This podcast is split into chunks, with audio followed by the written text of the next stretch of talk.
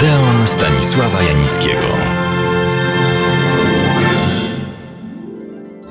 Dzisiejszy Odeon nosi zaskakujący, ale i obiecujący tytuł. Jak zostać aktorem kinematograficznym? Określenie aktor kinematograficzny wyraźnie sugeruje, że przeniesiemy się w czas dawny kina.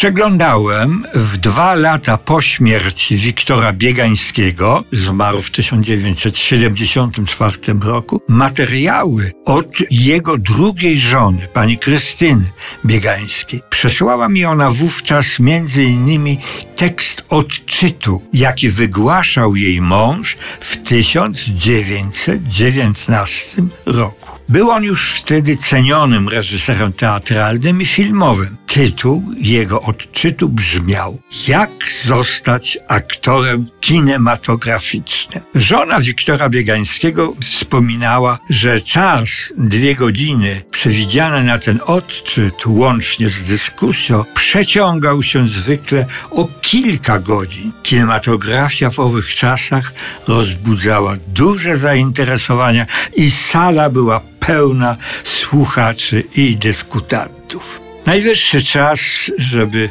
przypomnieć, kim był ten pionier dziesiątej muzy, Wiktor Biegański. Urodził się w Samborze nad Dniestrem w 1892 roku. Jego ojciec pracował jako urzędnik kolejowy. Syn ukończył szkołę dramatyczną. Na scenie zawodowej występował od 1908 roku. Najpierw z coraz większym powodzeniem w teatrach małopolskich, Galicji. Następnie porwała go Warszawa. Nie tylko zresztą grał, ale także reżyserował oraz dyrektorował wielu teatrom. Tuż przed wybuchem II wojny światowej był reżyserem i aktorem Teatru imienia Wyspiańskiego w Katowicach i cytuję, z zespołem tego teatru występował gościnnie w polskich ośrodkach po niemieckiej stronie Śląska, między innymi w Bytomiu, Zabrzu czy Opolu. W czasie okupacji niemieckiej pracował jako urzędnik w miejskich tramwajach w Krakowie, ale jednocześnie szkolił młodych aktorów w zespole krakowskiego teatru podziemnego. Również po wojnie grał i reżyserował bardzo często,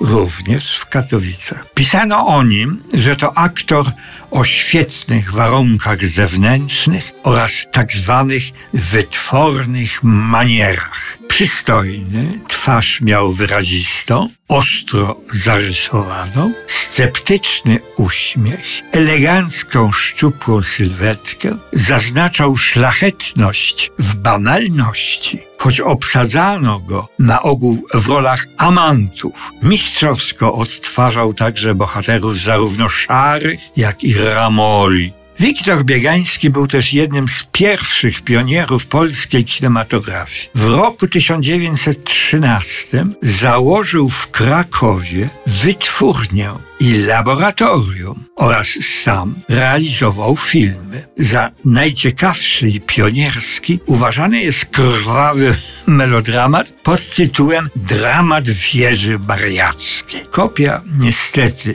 nie zachowała się, więc musimy polegać na świadkach tego przedsięwzięcia. Jeden z nich tak opisał ten film.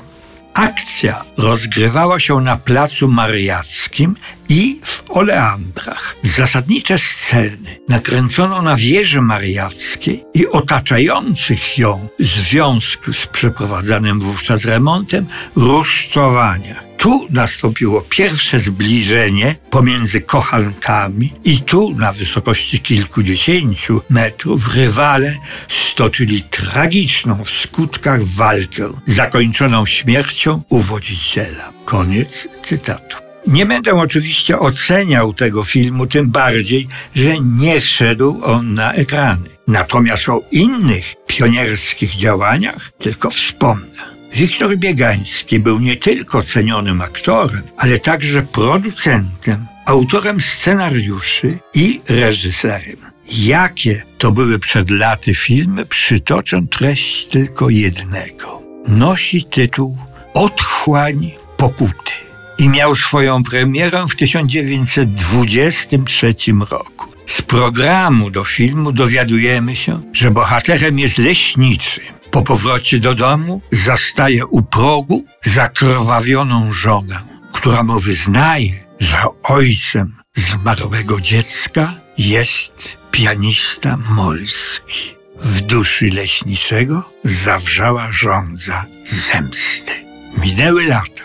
Molski po śmierci swojej żony wraca do kraju. Zamieszkał z dziećmi u stóp gór. Jego córka jest taterniczką. W towarzystwie swego narzeczonego i brata, tę rolę gra Wiktor Bierański, wyruszają na niebezpieczną wyprawę. Dziewczyna wpada na dno przepaści i porwana zostaje przez dzikiego człowieka gór, leśniczego. Tu czekał na swoje ofiary. Ekipa ratunkowa nie natrafiła na ślad dziewczyny. Dziki człowiek gór prowadzi Molskiego na miejsce katastrofy i oświadcza mu, że z zemsty zamurował jego córkę Mary w przepaści nazwanej otchłanią pokuty. Wiktor Biegański był artystą wszechstronnym, ale nie tylko grał, ale także opracował podręcznik gry aktorskiej. Jakie były nie tylko jego zasady gry, opowiem w następnym Odeonie, na który Państwa serdecznie zapraszam.